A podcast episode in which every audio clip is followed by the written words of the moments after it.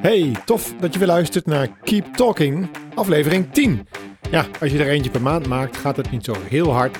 En uh, ja, ik vind ook de zomervakantie wel leuk. Maar niettemin toch leuk dat aflevering 10 nu een feit is.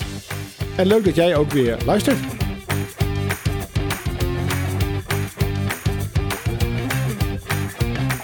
En in Keep Talking probeer ik vanuit verschillende invalshoeken naar het vakgebied informatiebeveiliging te kijken. En in deze aflevering doe ik dat weer eh, vanuit een nieuwe invalshoek. En dat is namelijk meer vanuit de techniek. Security operations, identity and access management, logging, SOC, SIEM. Alles komt voorbij in dit leuke en gezellige gesprek.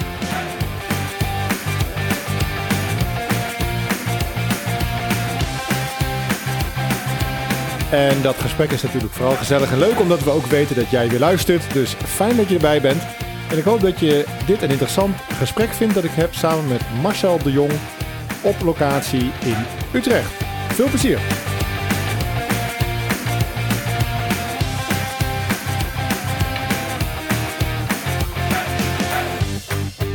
Ja, Marcel, uh, goeie, goedemiddag. Ja, goedemiddag Enko. Marcel, wij zitten hier uh, in een uh, heerlijke concentratieruimte waarbij wij heel geconcentreerd kunnen podcasten. Ja, bij de gemeente Utrecht. Een mooi, een mooi werkplekje. Ja, ja zometeen rollen we gewoon het kantoor uit, zo de trein in en weer naar huis. En weer naar huis, inderdaad. Perfect, ja. Dus we zijn in de gemeente Utrecht, een gemeente waarbij, waar, waarvoor wij allebei werken. Uh, op dit moment. En uh, ja, het leek ons dus, uh, nou, het leek mij leuk en volgens mij jou ook. Zeker, ja. Getuige het feit dat je hier zit nu. Om eens een keer samen een podcast op te nemen. Dus hier zijn we. Dus ten eerste leuk dat je op mijn uitnodiging inging. En uh, ja, nu is nog de vraag of we een interessant gesprek weten te maken met elkaar. Precies. Nou, om het te timen, dat was al een aardige uitdaging uh, om hier uh, samen te kunnen zitten, om dit op te nemen. Dat heeft even geduurd, ja. maar het is gelukt. Dus nou, dan moet de inhoud ook wel goed komen. Precies, precies. We zijn allebei actief in het vakgebied van security. En jij hebt een wat andere achtergrond dan ik heb. Je bent eigenlijk technisch veel beter onderlegd. ik moet in mijn functie nog wel eens uh, doen alsof ik uh, snap waar een techneut het over heeft, uh, terwijl jij gewoon met recht begrijpt waar hij het over heeft. Ja, dat klopt. Ja. Dan komen we elkaar af en toe ook nog wel eens tegen. Dan, en dan kan ik je inderdaad van de nodige informatie voorzien. Ja. ja. Maar voordat we, de, voordat we de inhoud ingaan, Marcel, kan je iets vertellen over wie jij bent? Ja, nou, ik ben Marcel de Jong, inmiddels 46 jaar. Ja, 46 jaar. en ja, goed, ik, ik werk hier bij de gemeente Utrecht, nu inmiddels al ruim zes jaar. Ik uh, ben ooit begonnen met de mailomgeving van de gemeente Utrecht, want daar had ik uh, ervaring mee. Uh, die wat op verschillende manieren gemigreerd naar uh, eerst naar een andere omgeving en later naar, naar de cloudomgeving. Ja. Um, en eigenlijk vanuit daar langzaam doorgerold richting het, het IAM, IAM vakgebied. Ja, en voor mensen die dat niet weten, dat is bijna vloeken hier, maar als je niet weet wat IAM voor staat, dan... Ja, IAM dat staat voor uh, Identity and Access Management. En dat is eigenlijk um, een, uh, een vakgebied wat zich bezighoudt met, met toegang.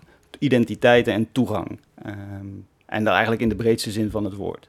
En vroeger zou ik dan, uh, vroeger voor je, zo lang loop ik zelf nog niet echt mee, maar voordat we allemaal naar de cloud gingen, hadden we natuurlijk een soort goed beveiligd uh, rekencentrum met uh, grote hoge muren en uh, stalen poorten. En nou ja, voordat je dan daar naar binnen mocht. Ja, dan had je het juiste pasje en een formulier met een aantal stempels had je nodig. En dan mocht je het datacentrum in. Ja, dat, ja. dat was inderdaad vroeger. Dat, en dat is, eigenlijk is dat nog steeds een beetje. Alleen de pasjes die zijn digitaal geworden. En de formuliertjes, dat zijn je rechten die je ergens gekregen hebt. ja, en ik denk ook dat de omgeving de, de, de werkplekomgeving werd vroeger denk ik ook veel meer gewoon uh, langs de randen beveiligd, zullen we zeggen. En als je dan, uh, want er was ook een hele duidelijke, hoe zou ik dat zeggen?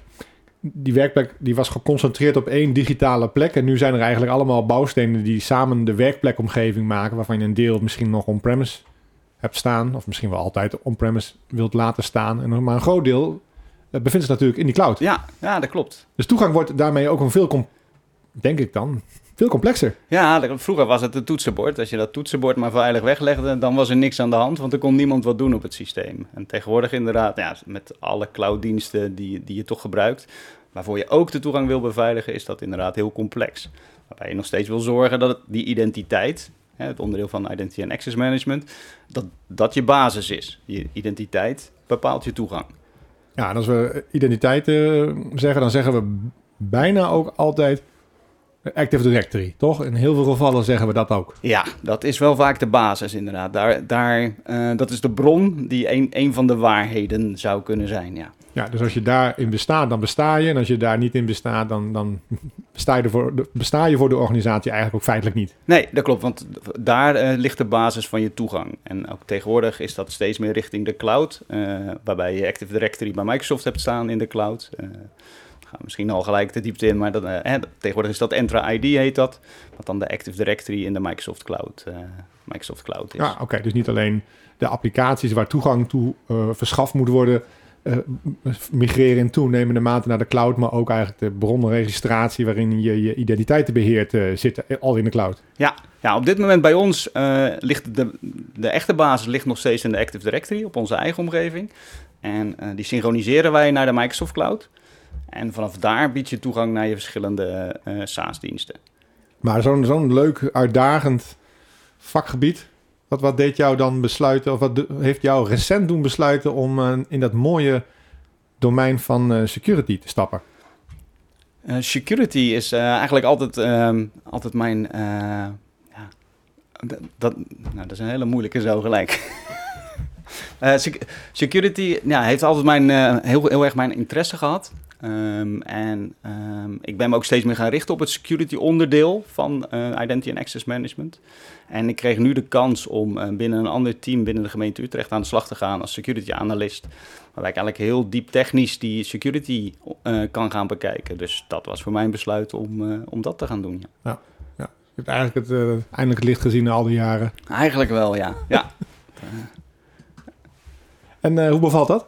Ja, nee, dat is, uh, dat is een hele andere uitdaging weer. Um, wel heel veel raakvlakken met wat we eigenlijk met die identity en access management houden we ons bezig met toegang tot de omgeving. En binnen als security analyst kijken eigenlijk wat heeft er nou toegang of wat wil er toegang gaan hebben tot onze omgeving. En gebeurt dat op de manier zoals wij het willen? Um, maar als je zegt wat wil er toegang, dat, het is volgens mij toch niet zo dat je in je nieuwe rol dan daar ook inhoudelijk iets over zegt. Je registreert dat iemand toegang wil. Ja. En mogelijk vind je daar dan wat van, omdat je denkt dat het malafide toegang is, of, of, of onjuiste toegang, of wat dan ook. Ja. Maar je zit er niet, natuurlijk niet meer tussen, hè. zoals Ian, dan ging je er ook over. Ja. Mocht je zeggen, nou jij mag wel en jij mag niet. Ja, toen mocht ik inderdaad uh, meedenken over joh, wie, uh, wie en onder welke voorwaarden krijgt toegang uh, tot een specifieke applicatie. En nu zie ik alleen of iemand aan de voorwaarden voldoet of niet. En, en, als hij er niet aan voldoet, wat dan? Nou ja, dan moet ik vooral in de gaten houden dat hij er dan ook niet in komt. Dat ja. hij ook die applicatie niet kan openen. En daar heb je een aantal, uh, aantal systemen voor die, die monitoren dat voor jou en die geven overzichten. En die geven eigenlijk aan, hey, zie ik een afwijking. Dat heeft niet alleen met personen en applicaties, maar ook met locaties bijvoorbeeld te maken. Als iemand um, die altijd vanuit, uh, vanuit Utrecht inlogt, opeens vanuit een, uh, een Zuid-Afrikaanse land probeert, probeert in te loggen, dan krijgen we daar een seintje van, van hey, dit is gek. En daar gaan we naar kijken van, joh, klopt dat? Dat iemand dat inderdaad daar vandaan doet. En mag die applicatie wel benaderd worden daarvan? Maar zit er dan een soort gelaagdheid in? Want ik kan me voorstellen dat iets is zo gek dat het eigenlijk niet anders kan dan dat het malafide is, zeg maar. Dat het niet klopt. Of, of hè, dus dat je eigenlijk op basis daarvan meteen zegt, eh, eh, dit mag niet. Of misschien zelfs wel iemand tijdelijk de toegang ontneemt omdat het signaal zo duidelijk wijst op uh, bijvoorbeeld een gehackt account of wat dan ook. En er zit natuurlijk nog een andere laag tussen, waarbij je wel zegt: hey, dit ziet er vreemd uit, maar er moet menselijke duiding aan te pas komen om dit te kunnen plaatsen. En, al, en al dan niet nog actie te ondernemen. Hoe, hoe differentieer je daarin? Wat, wat moet je wanneer? Wanneer zet je hem direct dicht en wanneer zeg je nou we zien het nog even aan? Of, uh... Ja, dat is, dat, dat is een, een, afweging van al die signalen eigenlijk die je net, uh, die je net aangeeft. En soms is het inderdaad heel simpel um, even vaststellen. Um, wat heeft deze persoon in het verleden gedaan? Even terugkijken. Oh, wacht. Of het afwijkend gedrag is. Of ja, zo. precies. Hè? Hij logt vaker uit van, in, vanuit het buitenland. Of, um, hè, en het is een applicatie die bekend is, die die vaak gebruikt. Op basis van die signalen ga je inderdaad kijken van klopt het wat hier gebeurt? Of hier moet nog verder onderzoek. Tot het punt inderdaad, joh, nu moet het dicht. Maar er zijn ook punten als iemand uh, vanuit een uh, een land waarvanuit wij niet mogen werken probeert in te loggen, wordt het gelijk tegengehouden. Ja, dus dat, dat is dan zo'n ja. voorbeeld van iets waar geen menselijke interactie tussen nee. zit. Dat is gewoon een regel die hebben we afgesproken met elkaar. En dat wordt gehandhaafd. Wordt wel uh, wordt ook gesignaleerd. Dus op het moment dat het vaak met een specifieke account gebeurt, krijgen we, krijg je daar wel een seintje van. Van hé, hey, hier zit mogelijk een gevaar in. Het zou kunnen zijn dat iemand zijn wachtwoord gelekt is uh, naar buiten toe. Waardoor we deze persoon wel moeten kunnen, kunnen verzoeken of dwingen om zijn wachtwoord te wijzigen. Ja. Wat ik nou altijd afvraag bij uh, de functie van security analyst. Dat je kunt, uh, we hebben dan vaak over een SIEM-oplossing. Een soort centrale bron waar alle log logfiles, logstromingen op geënt worden. Een soort, uh, ja, en als je dan, dan nog een security operating center op, op end, dan heb je ook nog een ruimte met allemaal van die indrukwekkende monitoren waar iedereen dan heel uh, interessant naar kijkt. En waarvan ik altijd denk, hoe hou je in vredesnaam overzicht eh, in deze overload aan informatie? Dus als je dit allemaal goed weet neer te zetten, wat nog best wel wat voet in de aarde heeft, hoe, hoe blijf je dan zeg maar overeind in die enorme hoeveelheid aan informatie? Ja, dat is heel, dat is systemen voor je laten werken. Dus uh, je bepaalt zelf welke, welke triggers er zijn. Um, en je speelt, spreekt dan met je team af. Oké, okay, deze vinden we belangrijk, deze vinden we niet belangrijk.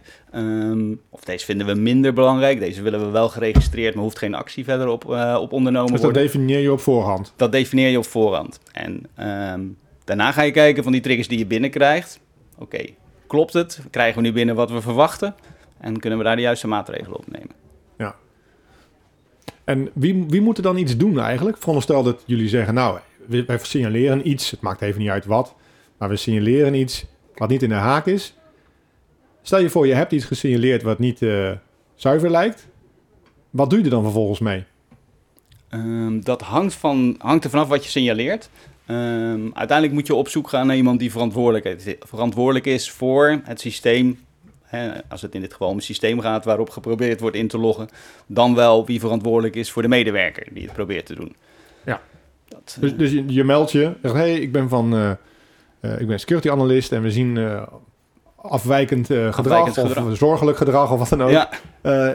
en dan ga je eigenlijk verhaal halen van hey, is hier een logische of een redelijke verklaring voor? Ja, het is, wel, het is wel leuk dat je dat zegt. Een van de dingen die heel erg opvalt is als je je meldt van joh, ik ben van ons SecOps team en ik heb wat vragen, dat mensen altijd een beetje, een beetje angstig worden. Dat ze denken van, oh, wat, wat gebeurt hier? Ik heb toch niks verkeerd gedaan? ja, alsof een politieagent uh, op je raampje tikt van, uh, kunt, u even, kunt u even een raampje open doen? Dat, License uh, and registration, please. Nou, dat, dat gevoel inderdaad. Terwijl, nou ja, meestal willen wij alleen maar meer informatie hebben en begrijpen wat er gebeurd is. En inderdaad, nou, eventueel je waarschuwen voor wat er gebeurd is. En dat kan bijvoorbeeld, hè, als we die, weer als voorbeeld die medewerker in het buitenland, nou, soms moet je dan de leidinggevende benaderen van, joh, klopt het dat jouw medewerker op dit moment probeert vanuit het buitenland uh, uh, te werken.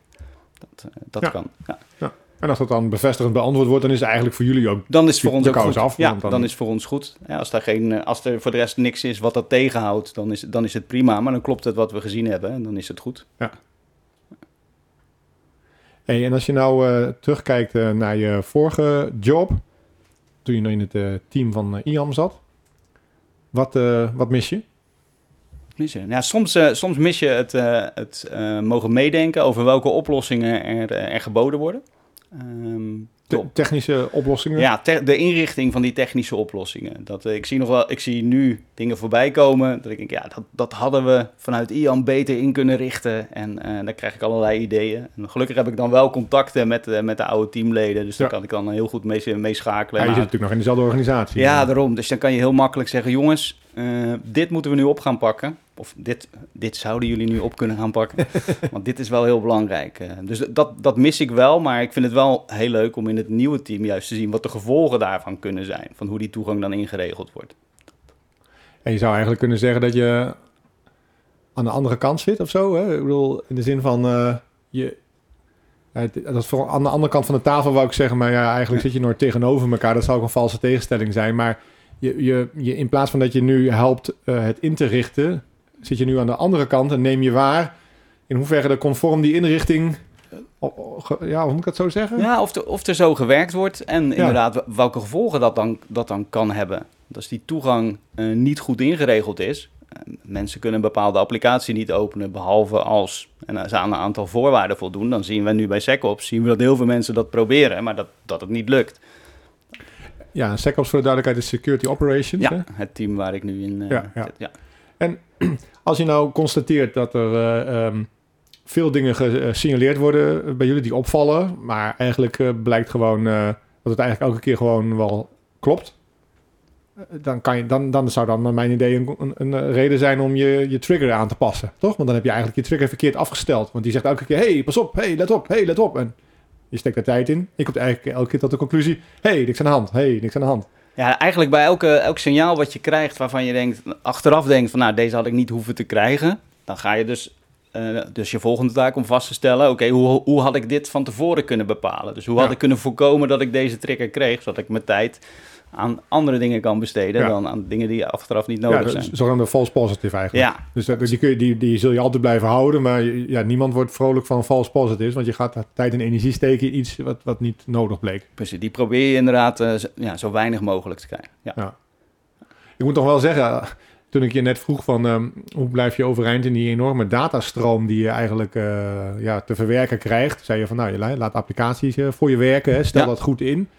Maar ja, dat, dat, dat lijkt me ook nog een flinke kluif. Ja, dat, dat is ook zeker. En, en ja, daarom ben je ook echt met een team daarmee bezig. Ehm, en heb je een aantal mensen die zich op een specifieke dag bezighouden met het verwerken van de triggers. En een aantal mensen die zich bezighouden met het fine-tunen eigenlijk. Ja, ja, dus eigenlijk is hoe, hoe langer je zeg maar dit doet, en je zult natuurlijk ook weer nieuwe logbronnen koppelen, dus uiteindelijk hè, is het een, eh, heb je altijd schuivende panelen, zeg maar. Ja, Maar hoe langer je dit doet, hoe beter het werkt. hoe Hoe- beter, ja. Ja, toch? Klopt, ja. Hoe, beter je, je, je configuratie de werkelijkheid benadert. Of hoe moet je dat zeggen? Hè? Ja, hoe, je, hoe, hoe beter je kan bepalen wat is er, waar moet ik actie op ondernemen en waar, waar niet op. Ja. Ik ben ja, toch wel benieuwd. eh, We kunnen natuurlijk niet specifiek inzoomen op de gemeente Utrecht. Maar in algemene termen, wat is nou een veel voorkomende false positive? Eh, wat we nu het meeste zien zijn mensen In die... algemene zin, hè? Ja, ja. Nee, we, we werken, we, we werken tegenwoordig met een Authenticator-app. En eh, dat werkt met zo'n nummercode. Dat betekent dat als jij ergens inlogt, dan vul je je gebruiksnaam en wachtwoord in. En dan krijg je op je telefoon een pop-up. En op je scherm, op je beeldscherm staat een getal. En je moet het getal invullen in de pop-up. Dat Ja. lijkt... Vroeger kon je dan gewoon eh, op je telefoon zeggen akkoord, ik, ik ben het. En dan ging je verder op je scherm. En nu moet je iets overtikken. Ja, klopt. Dat is eh, een extra beveiliging. eh, omdat mensen altijd, altijd op ja klikten zonder te, zonder te kijken wat, er- wat er verder gebeurde. En tegenwoordig moet je inderdaad die nummertjes invullen. Eh, maar er zit ook een knopje nee, ik ben, er ben het niet, zit, daar, eh, zit daarin. En ehm, op een manier krijgen mensen het vrij vaak voor elkaar om dat knopje in te drukken. En daarna komt er nog een tweede knopje, waarbij je kan zeggen, er ging iets fout. Of nee, ik, ik, ik heb echt... eh, er is nu echt iets raars gebeurd Ja. en ik heb deze melding echt niet opgeroepen. En daar krijgen wij een trigger van. Maar op een manier krijgen mensen het heel vaak voor elkaar om daar per ongeluk twee keer op het verkeerde knopje te drukken. Twee keer ook nog. Ja, en goed, onze afspraak is wel dat we dat altijd even netjes nabellen. eh, of Ja. in ieder geval contact opnemen met degene die dat gemeld hebben. Want het zou kunnen betekenen dat inderdaad je wachtwoord ergens gelekt Je is. kunt natuurlijk niet weten of iemand eh, dat eh, zonder goed te lezen of uit gemakzucht aanklikt. Of dat er daadwerkelijk reden is tot zorg. Nee, En dat, precies. dat moet je allemaal aflopen. Ja, ja, en dat, ja, dat is nou, 9, nou, 9 van de 10 keer, misschien nog wel vaker, is het inderdaad toch mensen die op de, op de verkeerde knopjes hebben Ja. gedrukt. Maar eigenlijk is het ook wel fijn dat het dan heel vaak ook niks aan de hand eh, eh, blijkt. Maar ja, je moet het wel elke keer eh, aflopen. Ja, ja, klopt. Ja, ook daar zijn we bezig met een automatiseringsslag. Dat betekent dat op het moment dat jij daarop gedrukt hebt, dat je eerst een e-mail krijgt. Met, joh, we hebben gezien dat jij op het knopje gedrukt hebt. Eh, graag eh, zo snel mogelijk, volgens mij staat die termijn op drie dagen, eh, melden of het inderdaad per ongeluk was. En zo niet, dan moeten we helaas je account, je account afsluiten. Dus eigenlijk is dit ook nog een manier... Tenminste, het is enerzijds een manier om het aantal false positives terug te brengen. Maar als iemand niet binnen drie dagen reageert, dan wordt het account geblokkeerd. Ja, dan moet hij, moet hij zijn wachtwoord Oh, wijzigen. dat klinkt nog wel vrij ja, heftig. ja, nee, dan, moet- dan moet je je wachtwoord wijzigen. Ja. Dat, eh, ja. Ja, dus eigenlijk... Precies, dus die, op basis van wat je binnenkrijgt en al de triggers en thresholds, hè, die Ja. eh, grenswaarden die je definieert, kan je eigenlijk de opvolging ook voor een deel automatiseren. Ja. Zodat je minder menskracht nodig hebt om die opvolgingen ja, in te vullen. Ja, en dat is een van, de, een van de dingen waar we mee bezig zijn, is om ehm, ook die opvolging van incidenten, om die meer bij de eigenaren van de applicaties, als ze echt applicatiegericht zijn, te leggen, dan dat wij ze moeten gaan doen, omdat wij de inhoud van de applicatie verder niet kennen en Nee. dat niet goed kunnen inschatten. Dus dan gaan we geautomatiseerd de werkzaamheden richting de, de eigenaar van de applicatie brengen. En, en, en dan hoorde ik jou net het woord ehm, incidenten gebruiken. Ja. Wat, eh, wat definieer je als een incident? Ja, een incident is, eh, is heel ruim. Dat, Ja. ja, ja dat, eh, Een security incident is eh, een afwijking eigenlijk. Een afwijking op security gebied. Dus er gebeurt iets en dat, daarvan veronderstel je dat dat niet had moeten gebeuren. Ja, dat noemen we een incident. Dat ja, noemen we want een incident. Ik vraag het even omdat we in de context van eh SIEM, Security Incident en Event Monitoring, we hebben natuurlijk in die context te maken met events en met incidents. Ja. En dat is een, een, een event is gewoon iets wat gebeurt. Ja. Als ik het even eh, aanvullen op jouw definitie van net, dat een, dus een incident is altijd ook al een event, anders kan het niet. Precies. Maar gelukkig is niet elk event ook een incident. Gelukkig niet, nee, want events willen we graag zoveel mogelijk. Dat is wat je net zei, we sluiten zoveel mogelijk systemen aan. Ehm, Die helpen je, alle events die er gebeuren, helpen je bij een afwijking om vast te stellen wat de aanleiding geweest kan zijn. Ja. Ehm, en daarmee kan je ook verder kijken als er iets echt gebeurd is wat niet had mogen gebeuren. Nou, welke events, welke gebeurtenissen zijn daarna dan weer? eh, ge- nou, welke gebeurtenissen zijn daarna gestart vanuit dat incident? Ja. Wordt een beetje... eh, Ja. ja, wordt een beetje, wordt een beetje wazig zo, maar... Nou, dat valt nog wel mee hoor. Ja. Hey, en ehm, als, we het over die, als we het over logbronnen hebben, hè, gewoon even in zijn algemeenheid en naar de toekomst toe. ehm, dat eh, applicaties eh, komen steeds meer in de cloud te staan. Hè? Dus die worden niet meer centraal gehost in één rekencentrum, maar gewoon die staan eh, in allerlei uiteenlopende cloudomgevingen. Ehm, het voordeel als je alles in één centrum, rekencentrum hebt staan, dat je zowel je voorziening waar je alle logs naartoe wilt brengen als de applicaties die, die de logs genereren, die zitten dan in, in digitale zin logisch gezien vrij dicht bij elkaar. Ja. Op het moment dat je alles, of in toenemende mate naar de cloud mi- migreert, moeten er steeds meer dingen over het internet. Dus die, die, die logbron van de applicatie Huppeldepup, die naar de cloud gemigreerd is, die, die ging eerder heel logisch gewoon even op, over het interne netwerk eh, naar de SIEM-oplossing.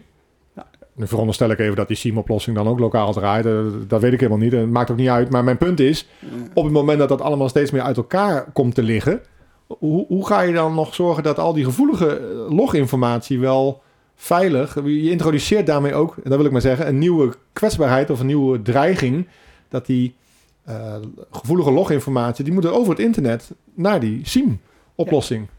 Ja. Is, is dat niet een soort... eh, dat kan je dan vervolgens weer gaan monitoren. Dus dan heb je je eigen soort eigen werkverschaffing. Ja, dat klopt. Maar wa- wat je vooral ziet bij ons is, ehm, zeker als je naar SaaS-applicaties kijkt, daar, daar ga je niet naar de binnenkant eh, van de applicatie. Daar, daar loggen wij niet. Dat is ook de verantwoordelijkheid van je SaaS-leverancier om dat in de gaten te houden. Oké, dus dat is iets meer wat je contractueel moet afspreken met je, met je softwareleverancier. Ja, zij, zij zijn daar verantwoordelijk voor. Wat wij eigenlijk altijd naar ons toe trekken is de, eh, Identity and Access Management. Kijk, daar zijn we weer. weer. Ja, Ja, daar ja, zijn we weer. Eh, dat doen we binnen onze omgeving. Wij bepalen wie er toegang heeft eh, en wij bepalen hoe we authenticeren dat dat ook Maar daadwerkelijk dat gebeurt ook allemaal nog voordat men daadwerkelijk in die SaaS-applicatie zit. ja, maar dat eerste stuk, en dat loggen wij, dat loggen we binnen onze, eh binnen onze SIEM-oplossing ook. Van, joh, er heeft iemand toegang gevraagd en gekregen Ja. tot die specifieke applicatie. Dus de IAM-voorziening is die, die omsluit zijn logs op die SIEM-oplossing. Ja, dat, Ja. klinkt ook heel logisch eigenlijk. Ja. Ja, die, eh, die lezen we uit. En als die daarna in die SaaS-applicatie is, ja, dan is het de verantwoordelijkheid van de, van de SaaS-leverancier. Ja, ja, precies. Dus dan heb je dat probleem wat ik eh, theoretisch wat ik net schetste, dat heb je niet. Nee, want je hoeft die data, hoef, ja, die hoeven wij niet te ontvangen. Dat, eh, Dus dan zeg je eigenlijk als, als, als een applicatie bedrijfskritiek is of, of anderszins heel gevoelige gegevens eh, bevat, dan moet je ervoor zorgen dat je afspraken maakt met die leverancier. Dat er eigenlijk een soortgelijke monitoring op die applicatie plaatsvindt, vergelijkbaar met wat jij vertelde, hè, wat je nu vanuit het SecOps team Ja.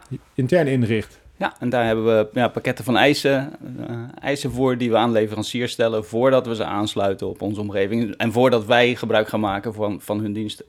Ja. En, en heb je het gevoel dat, ehm, dat de markt dat normaal vindt of normaler gaat vinden, dat dat ook een onderdeel is van de diensten? Vroeger nam je misschien gewoon een, een fun- functionaliteiten af en die, dat noemden we dan samen een applicatie. Maar eigenlijk is dit een dienst waarvan we nu zeggen, ja, dit, dat hoort gewoon erbij. Je kunt niet meer kaal een applicatie leveren. We willen ook dat je A, B en C, en, en C zou dan bijvoorbeeld security eh, monitoring kunnen zijn. Ja. Eh, Heb je het gevoel dat dat eh, goed ontvangen wordt aan de leverancierskant? Ja, je ziet, je ziet dat leveranciers ontdekken ook wel dat ze dat wel moeten. Want steeds meer van hun klanten ga- ja, gaan dat ook gewoon vragen en eisen. Ja. Dat, dat dat gewoon netjes gebeurt. Dat, dat klopt inderdaad. Dus, Ja. dus iets wat ehm, in het begin nog een soort nice to have is, wordt eigenlijk een need to have gaandeweg. Ja, vroeger was het echt zo'n uh, vertrouw ons maar, wij zijn, uh, wij zijn de leverancier en we weten wat we doen. En nou ja, goed, het hele, de krant staat dagelijks vol, vol met leveranciers die dachten dat ze wisten wat ze deden. En, dat, en nou ja, je moet daar gewoon afspraken over maken. En ze moeten ook gewoon aantonen dat ze zich aan die afspraken houden. Ja. En waarom zou je eigenlijk niet je hele monitoring van je omgeving aan een commerciële partij overlaten? dat gebeurt dat, dat zie je ook gebeuren. Ehm, dat wordt ook af en toe onderzocht. En uh, bij ons is het bij de laatste, um, nou, het laatste onderzoek daarvan wel vastgesteld, joh, dat kunnen we het beste zelf doen. Ik kan me daar veel bij voorstellen hoor. Dat je dat zegt, dat willen we niet om allerlei redenen. Maar ik kan me ook voorstellen dat het constant monitoren van een omgeving, waarbij er misschien in de toekomst nog meer logbronnen ontsloten worden, doet, doet ook wel een, een beroep op de organisatie. En net zoals heel veel dingen in. Uh, IT-lands, kan je dan op een gegeven moment afvragen: kunnen wij dit goed of is er een leverancier die dit beter kan of efficiënter kan? Ja, en dat, dat moet je blijven doen, denk ik. Dat moet je elke keer blijven doen. Van is, hè, gewoon periodiek vaststellen: zijn wij degene die dit het beste kunnen doen, of zijn er nu partijen in de markt die dit beter voor ons kunnen ja, doen? Ja, ja, precies. En, die, en dat, dat, dat, dat vraagstuk heeft dus ook aandacht. Als ik ja, dat heeft zeker, zeker aandacht. Ja. Ja, ja, dat is natuurlijk een afweging die je op heel veel gebieden doet uh, in, in, de IT-organisatie. Ja. Willen we dit zelf uh, uh, doen en blijven doen of willen we dit uitbesteden? Ja, klopt. Ja. ja. En wat vind jij daarvan in zijn algemeenheid? Dan ben ik gewoon even benieuwd naar, naar de, naar de, um, de drang of de, de wens om steeds meer dingen uit te besteden, af te nemen als een dienst bij een leverancier. En daar waar we dat voorheen zelf deden. Hoe, hoe, hoe bezie jij dat? Ja, security? Ik van, vanuit security moet je daar, uh, moet je daar vraagtekens bij zetten. Uh, gezond, gezond wantrouwen hebben van uh, gaat dit de goede kant op? Um, en, maar ook vanuit security oogpunt maak je, maak je die afweging van kan deze partij dit beter en veiliger dan dat we dat zelf kunnen. Ja. Dat, ehm, maar diezelfde leverancier die belooft en zegt vaak dat hij dat kan. Ja, ja, dus aan de voorkant krijg je natuurlijk vaak uh, daar een heel positief uh, verhaal uh, voorgespiegeld. En dat zal in een hoop gevallen ook volledig terecht zijn. Maar die krant staat natuurlijk niet voor niets vol met voorbeelden waarbij een leverancier het toch niet zo goed voor elkaar bleek te hebben dan, dan je op voorhand dacht. Dus het lijkt mij best lastig om goed te beoordelen of vast te stellen of die leverancier dat waar maakt of dat je vooral te maken hebt met een mooi verhaal. Ja, dat, ja daar, kan je, daar kan je leverancier natuurlijk goed op bevragen. En daar heb je spe speciale uh, certificeringen voor uh, die je leverancier moet, moet behalen. Okay, en, uh, ja. en kan aantonen dat hij daadwerkelijk aan jouw eisen als organisatie voldoet. Um, en, je, en, voor de rest ja, moet je vooral goed onderzoek doen naar je leverancier. Ja, dus niet een leverancier geloven op zijn woord, maar ook zelf aantonen, ofwel een der, onafhankelijke derde partij vragen het aan te tonen bij de leverancier. Ja. Ja. ja. interessant. Ja. En um, what's next?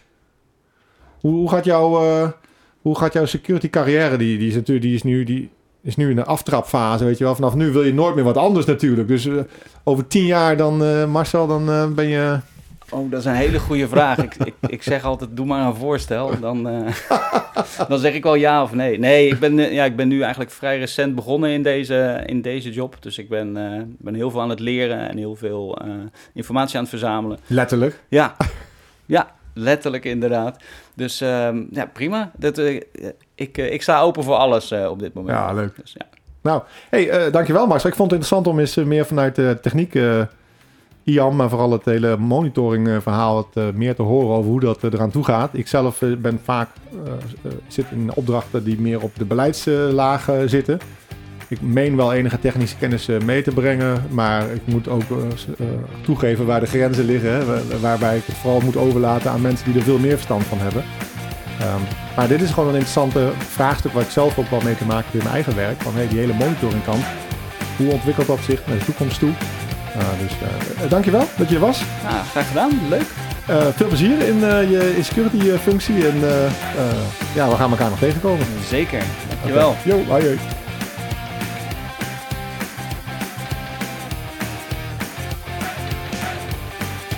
Ja joh, en voor je het weet zit zo'n half uur er alweer op hè. Zowel tijdens het gesprek opnemen ervaren we dat. en ik hoop ook dat jij dat ervaart tijdens het luisteren van deze podcast. Want het betekent dat het interessant en boeiend en hopelijk ook af en toe leuk was. Dankjewel dat je er weer bij was.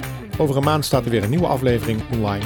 En Eh, in de tussentijd heb ik nog een leuk nieuwtje. We zijn eh, gestart, of eigenlijk we, daar ben ik gewoon. Ik ben gestart met een nieuwsbrief en die heet Keep Posted. Dus ga naar Keep... Ja, waar ga je eigenlijk heen? Overal heen. Ik zou gewoon gaan naar uh, keepitsafe.nl. Dan vind je daar diverse buttons. Dan klik je door, kom je op het aanmeldformulier. Schrijf je in en dan krijg je ook ieder kwartaal de Keep Posted nieuwsbrief. Dus naast Keep Talking ook Keep Posted. Ja, waar haalt hij het vandaan? Hè? Hartstikke leuk. Hey, tot de volgende keer.